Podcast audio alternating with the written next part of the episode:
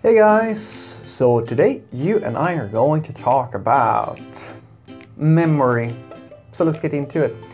So the question in question was, Frederick, do you feel like developers should be able to build certain things for absolutely from memory, such as a server or a basic CLI or something like that? So this is a great question. I will give you the short answer and I will say yes. And the reason is very simple. You see, when you work as a software developer, there are certain tasks that are critical for you to know how to know how to do. These tasks are indicators of what you have been doing when you have been working. An example is that you may find quite a lot of developers be into like this is where computer science questions usually becomes a bit of a problem. The reason why it's kind of hard even for seniors to get through some technical interviews is because quite a lot of companies will ask you about computer science related things.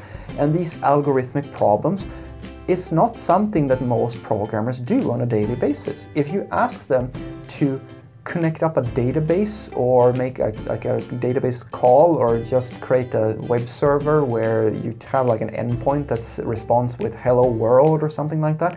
Almost all of them should be able to do that. There are exceptions to this, of course, but this is the sort of work that most programmers do on a daily basis. And the things that we do on a daily basis is the thing that is going to get embedded into memory.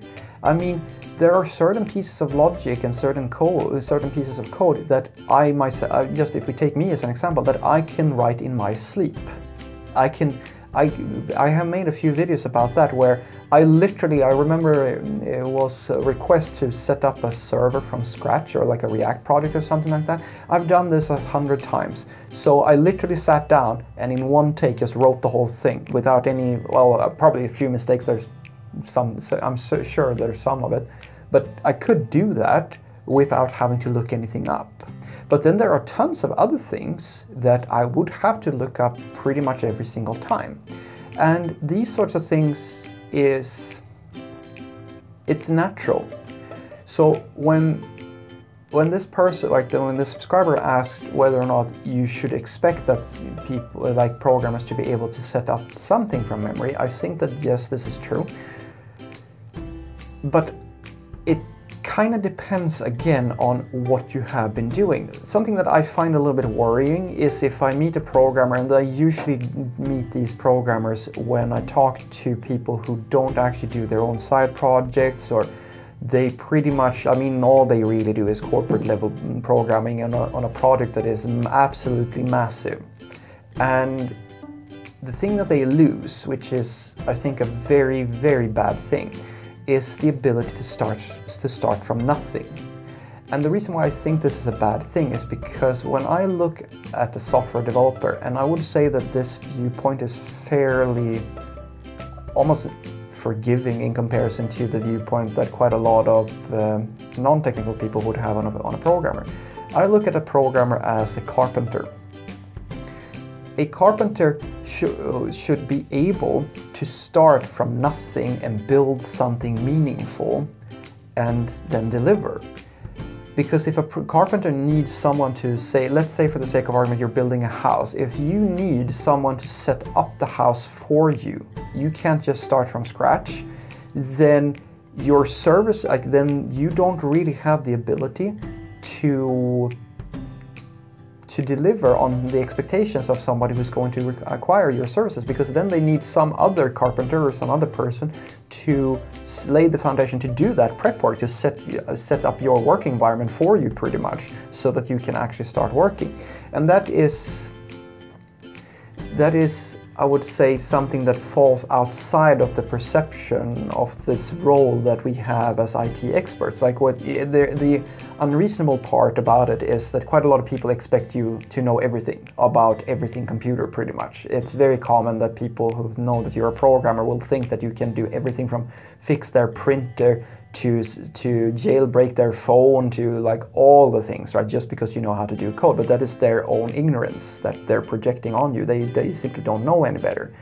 But even within our own sphere, uh, our own community, there are, I would say, certain expectations. If you, and this is kind of the same thing as if you work with very specific niched tools and you're not broader than that you know how to use WordPress, then you don't really fit the bill because you are expected to know certain things and this is very subjective exactly what these sorts of things are but I would I would say that I think a good measurement for what you should be able to do is to create just a web server. To be able to do that, this is the bread and butter of what you do. To be able to set it up from scratch and have be able to do connection, make connections or something like that. And you should, on average, I think, be able to do that mostly from memory. Not maybe every single configuration needs to be fresh in your head. I mean, even to this day, I can never remember how to configure a like. Um, JDBC connection just so when I'm doing a job, I'm working in Java. I can get the server up and running and like all this stuff, but to remember like uh, the different configurations and like exactly how the XML schema from memory is supposed to look, if you're using that, if you're not using annotations or like uh, configuration as code, I think that's very tricky and I always look that up. But in other circumstances, like setting up an Express server in Node is so so simple, in my opinion, that it's something like it's it requires almost no configuration. It's like just kind of works immediately. So what I want you to take away from this is that I do believe that you should be should be able as a professional software developer to do certain things from memory. You should not have to look up every single little thing along the way because that's simply not productive because if you're able to ma make something from uh, to set to set something up from memory, it indicates that you have you have solidified your own understanding of what it is that you do. You know how to do this boilerplate standard boring thing so well because you've been doing it so many times that you have the experience or like you, you've done it to the point where you don't even have to look it up anymore. That's experience. That's exactly what you're looking for in a professional software developer. You should be very worried if you're asking a senior developer to do something that is almost like it's boilerplate. It's something we most programmers do every day, and they can't do it.